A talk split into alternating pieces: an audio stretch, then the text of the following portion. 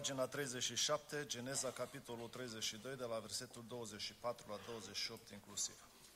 Geneza, capitolul 32, de la versetul 24 la 28. Iacob însă a rămas singur. Atunci un om s-a luptat cu el până în revărsatul zorilor.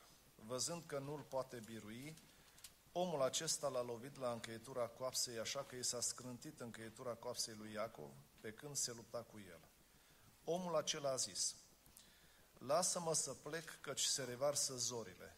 Dar Iacob a răspuns, nu te voi lăsa să pleci până nu mă vei binecuvânta. Omul acela i-a zis, cum îți este numele? Iacob a răspuns el. Apoi a zis, numele tău nu va mai fi Iacob, ci te vei chema Israel, cel ce luptă cu Dumnezeu, căci ai luptat cu Dumnezeu și cu oameni și ai fost biruitor. Amin. Luați loc.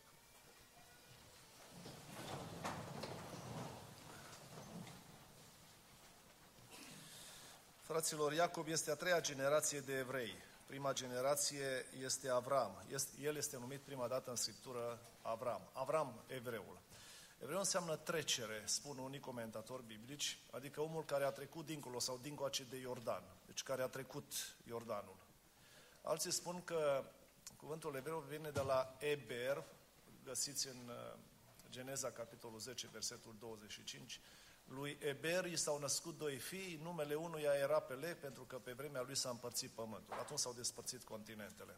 Și de la Eber, pe linia lui Peleg, pe arbole genealogic al lui Peleg, se naște mai târziu Avram, Eber fiind unul din strămoșii lui Avram.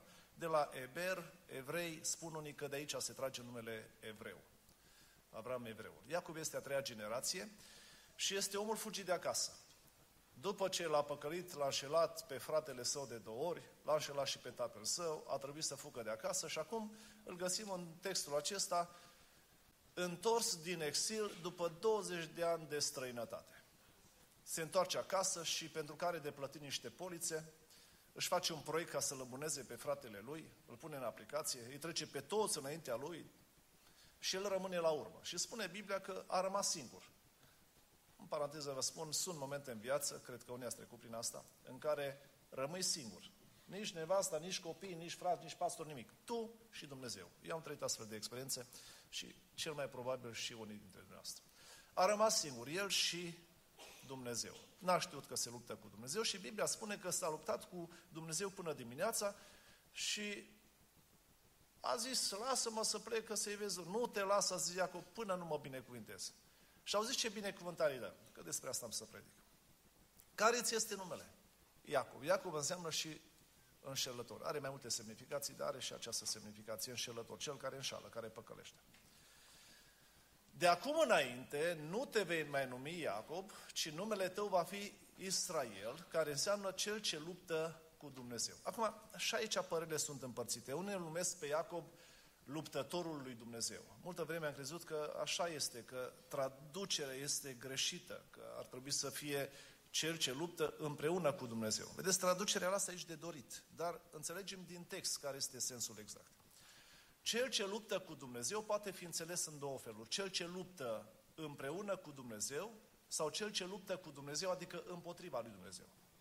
Pentru că este destul de neclară traducerea. Dar textul sau contextul ne arată despre ce e vorba. Iacob nu s-a luptat aici împreună cu Dumnezeu, ci s-a luptat împotriva lui Dumnezeu și textul declară biruitori și pe deasupra mai și primește o lovitură în încheietura coapsei. E clar că n-a fost o luptă dusă de Iacob împreună cu Dumnezeu împotriva a ceva sau a cuiva, ci a fost o luptă dusă de Iacob împotriva lui Dumnezeu. Ăsta e sensul exact. Israel înseamnă cel ce luptă împotriva lui Dumnezeu. Și de aici, din acest pasaj, din acest text, începe o istorie specială care durează aproximativ 3600 de ani. Până în 9 mai 1945, când Germania capitulează și evreii sunt eliberați din lagările naziste. Mauthausen, Birkenau, Auschwitz. O istorie de 3600 de ani, din care, atenție, 3100 de ani sunt de război între evrei și Dumnezeu. 3100 de ani, cifrele sunt aproximative, pentru că e greu să calculez cu exactitate luna, ziua, anul, dar în jur de 3100 de ani de război între evrei și Dumnezeu. Timp de peste trei milenii, evreii se luptă cu Dumnezeu.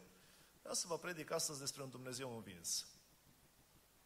Ciudată afirmație, dar nu mi-aparține aici. Dumnezeu spune, ai luptat cu Dumnezeu și ai fost și cu oameni. Veți vedea și cum. Și ai fost biruitor, adică l-ai bătut pe Dumnezeu, l-ai emis pe Dumnezeu.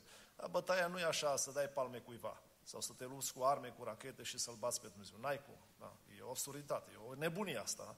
Vom vedea ce înseamnă războiul dus de evrei cu Dumnezeu și cum evrei au fost biritori. L-au învins, l-au bătut pe Dumnezeu. Biblia spune că Dumnezeu a purtat de grijă lui Iacov și Iacov a avut călătoriile lui, ca și bunicul său Avram și ca și Isaac, prin toată țara Cananului, a construit altare peste tot și la un moment dat, datorită foamei, te ajung în Egipt. Acolo stau 430 de ani, din care 400 de ani de robie. Robia grea, Dumnezeu alege un om pe Moise care a învățat tot ce era de învățat în vremea aceea, a asimilat și a acumulat toate informațiile și Moise se duce, vorbește cu Aaron, fratele său, translatorul său, vorbește cu evrei, Dumnezeu m-a trimis să vă eliberez. Toți sunt de acord cu asta, Moise cu Aron se duce la faraon și când se duc în audiență, îl înfurie pe faraon și faraon pune presiune pe evrei, nu vi se mai dau paie, mergi și le strângeți voi. Și apare prima fisură în relația dintre Dumnezeu și poporul evreu. Pentru că evreii s-au întâlnit cu Moise și cu Aron și a spus, din cauza voastră avem robia mai grea. Nu vrem să mai auzi de voi și de Dumnezeu. Și când le spune, da, Dumnezeu ne-a trimis, spune că evreii nu au mai crezut ce le-a spus Moise și Aron. Prima fisură în relația dintre evrei și Dumnezeu.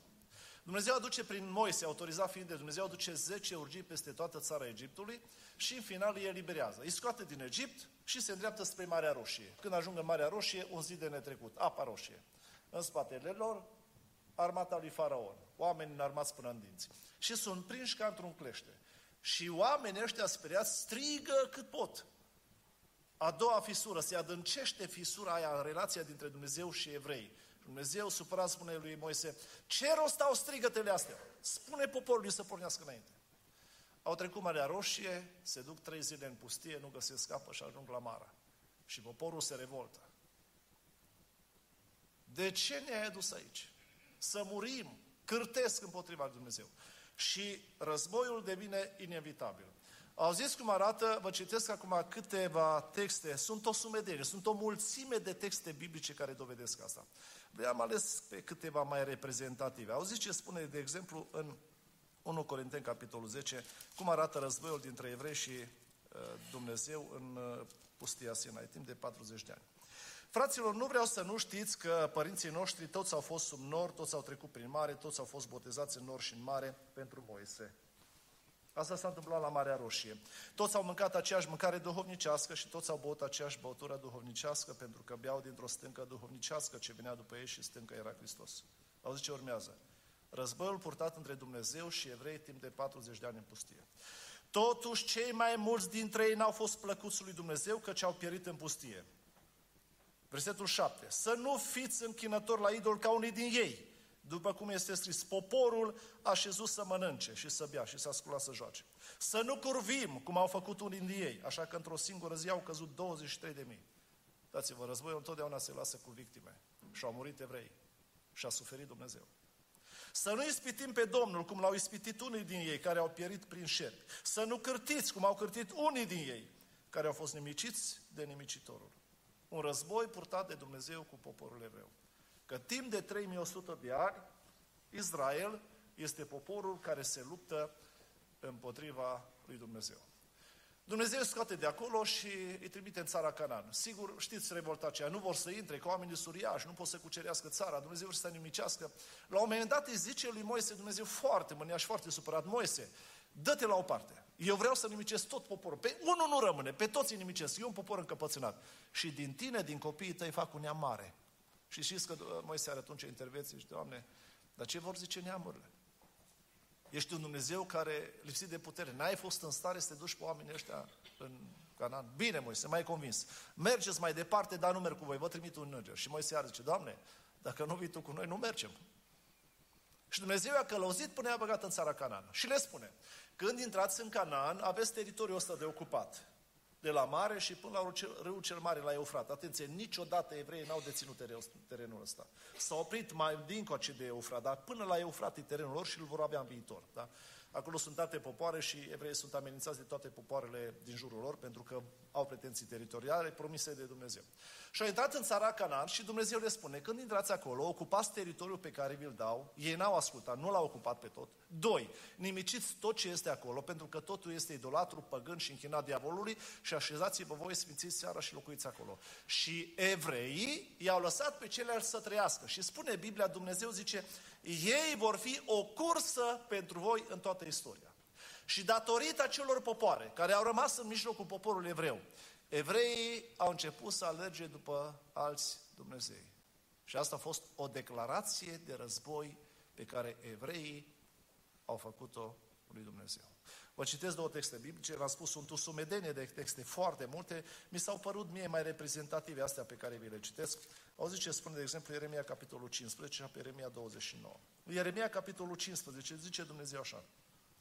Domnul mi-a zis, chiar dacă Moise și Samuel s-ar înfățișa înaintea mea, tot n-aș fi binevoitor față de poporul acesta. Erau deja în război, Dumnezeu cu evreii. Izgonește-l dinaintea mea, ducă-se!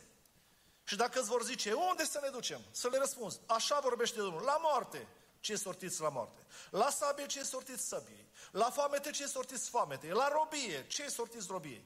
Căci voi trimite împotriva lor patru feluri de nenorociri, zice Domnul, sabia ca să-i ucidă câinii, ca să-i sfâșie păsările cerului și ferele pământului, ca să-i mănânce și să nimicească. Îi voi face de pomină pentru toate împărățiile pământului. În războiul pe care Dumnezeu, sau pe care evreii l-au declanșat împotriva lui Dumnezeu, evreii au plătit un preț greu și a plătit și Dumnezeu. Întotdeauna într-un război toți pierd și toți câștigă. Sau câștigă unii probabil, dar cu siguranță toți pierd. Și cei care devin biruitori plătesc un preț imens, de aceea după al doilea război mondial s-au adunat la masă cei mari ca să împartă prada de război, fiecare a venit cu pagubele. La noi atâția au murit, atâtea orașe distruse, atâtea cheltuieli financiare, dar ni se cuvine atâta pradă din război. Pentru că și cel care biruie are de pierdut. Și Dumnezeu a suferit în istorie, datorită războiului declarat de evrei împotriva lui Dumnezeu. Ieremia 29. Zice Biblia așa. Versetul 17. Așa vorbește Domnul oștirilor. Iată, voi trimite între ei sabia, foamete și ciumă și vei face ca niște smochine grozave care de rele ce nu se pot mânca. Îi voi urmări cu sabie, cu foamete, cu ciumă, îi voi face o pricină de spaimă pentru toate împărățile pământului, de blestem, de pustire, de jocură, de ocară, printre toate neamurile pe care, pe unde îi voi izgoni. Și lucrul acesta a ținut până la capitularea Germaniei, când evreii au scăpat din lagările naziste. 3100 de ani de război. V-am spus, textele sunt mult mai lungi, mult mai multe, abundă, efectiv, dar mi se pare să mai reprezentative. În tot acest timp, timp de 3100 de ani, câte vreme Israel se lupta cu Dumnezeu, nu împreună cu Dumnezeu, ci împotriva lui Dumnezeu, pentru că păcatul este declarația de război pe care omul face lui Dumnezeu, iar ca națiune, declarația pe care națiunea, de război pe care națiunea o face lui Dumnezeu. Și evreii au declarat războiul lui Dumnezeu. Nu l-au crezut, i-au întors spatele, s-au luat după alți Dumnezei, au păcătuit, l-au ispitit, au cărtit, au curvit. Și s-au luptat împotriva lui Dumnezeu și în tot acest timp evrei au suferit. Fraților, în paranteză vă spun, evreii își merită locul în istorie cea mai prosperă țară din lume la ora actuală și își merită locul pentru că nimeni n-a plătit un tribut așa greu cum l-au plătit ei. 3100 de ani de război. Numai în lagările naziste se estimează că au murit 2 milioane 700 de mii de evrei. Nu mai vorbim de exterminările din Spania, din Turcia. La un moment dat, din Spania, peste 600 de mii de evrei au trebuit să plece, să părăsească țara pentru că spaniolii nu i-au mai suportat. S-a întâmplat asta și la Roma și în multe țări din Europa și din lume. Peste tot au fost urâți și au ajuns de pomină, de blestem, de râsul lumii. Au plătit un preț greu pentru că s-au războit cu Dumnezeu. În tot acest timp, de cealaltă parte, Dumnezeu care părea biruitor, pentru că avea tărie să-i pună la punct pe evrei, era un Dumnezeu suferind. Și am să vă dau iar câteva texte biblice. Auziți ce spune, de exemplu, Osea, capitolul 11, verset 8. În timp ce Dumnezeu se lupta cu evreii, auziți cum era inima lui Dumnezeu. Cel care trebuia să biruiască, Dumnezeu, puternic, tot puternic, care trebuia să fie învingător, auziți cum spune. Cum să te dau Efraime? Cum să te predau Israele? Cum să-ți fac ca Admei? Cum să te fac ca Țeboimul? Mi se zbate inima în mine și tot lăuntrul meu mi se mișcă de milă. Asta nu e bucuria unui învingător,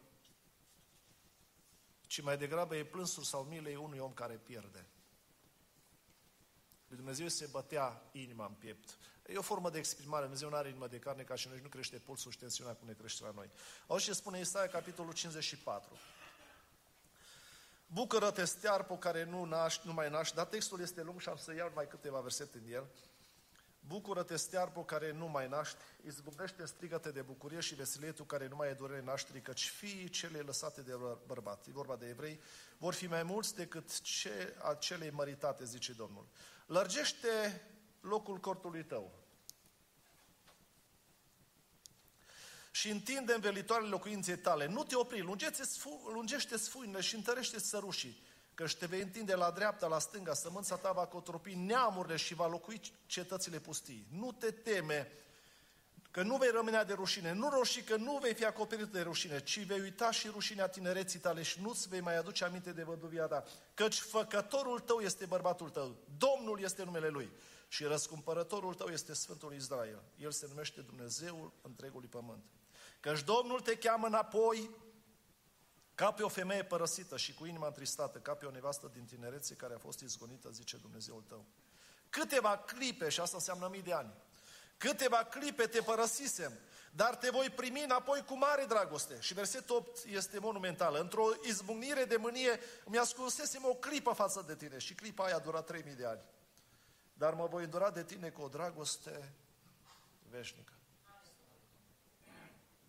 Vă recomand să citiți acasă în întregime și Isaia 66. Am să citesc din Isaia 66 doar câteva versete. Acelea care vorbesc de restaurarea poporului evreu și începând cu versetul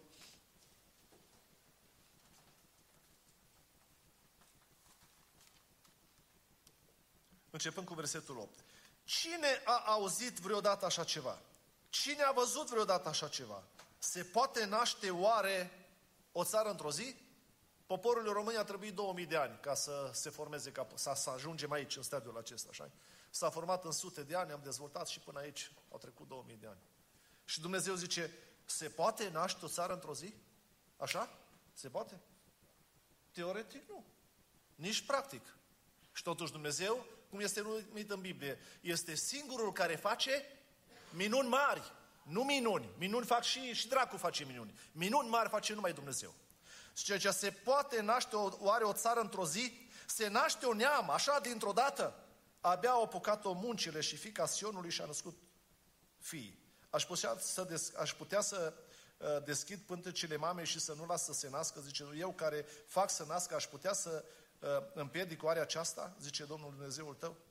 Și aici, în tot textul spune că Dumnezeu va reabilita pe evrei, va duce în țara lor, va porunci oamenilor cu care evrei au fost în conflict. Evrei au fost în război cu Dumnezeu și cu toate, toate semințele pământului. Și în vremea din urmă, Dumnezeu se întoarce cu fața spre ei, că timp de 3100 de ani, inima Dumnezeu sângera. Și toți oamenii care au fost porniți împotriva evreilor pe finalul istoriei va trebui să aducă pe evrei pe aripi de luptul și, uh, zice Biblia, toate bogățiile pământului și ale neamurilor vor veni spre ei, că Dumnezeu se îndură de ei și se lasă birui de dragostea lui, nu de evreul încăpățânat, nici de păcătoșii români, ci de dragostea lui pentru noi.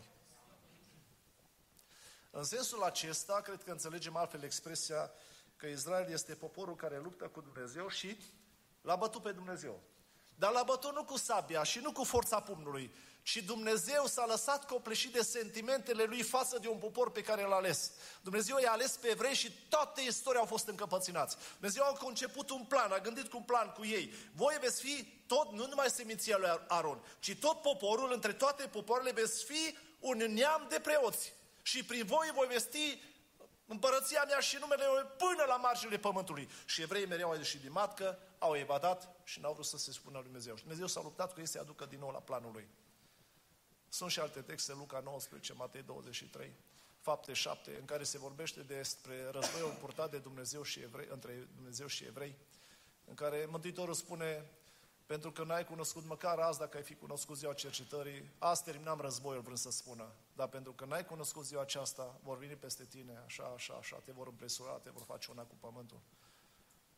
Ștefan vorbește de trecutul istoriei sau războiul din trecut și spune cum au făcut părinții voștri, la fel faceți și voi. Pe care din proroci Dumnezeu nu i-ați omorât voi. Voi întotdeauna vă împotriviți Duhului Sfânt, că au fost dușmanii lui Dumnezeu timp de 3100 de ani. Și pe final, inima lui Dumnezeu a cedat. Nu a sucombat, nu a murit Dumnezeu, ci de dragul lor și de dragul numelui Său, Dumnezeu a lăsat dintre ale Lui. Și a zis, mă întorc spre voi cu dragoste, că inima mea nu mai rezistă. Cei care ați uh, avut traume emoționale în familie, înțelegeți mai bine acest război, când copilul ți-a plecat de acasă, ți-a adus rușine, și ai fost așa de supărat și îl dezmoștenesc să nu mai aud de el. Poate cunoașteți vecini, prieteni, colegi care au trecut prin asta. Nu mai vreau să aud de copilul ăsta, îl dezmoștenesc. Mi-a adus atâta rușine. Și așa cum spunea o rudenie de-a mea, părinții sunt cei mai mincinoși oameni. Nu-ți fac, nu te ajut, te dezmoștenesc. Și la un moment dat, cine, cine cedează în războiul acesta? Cine câștigă? Copilul, nu-i așa?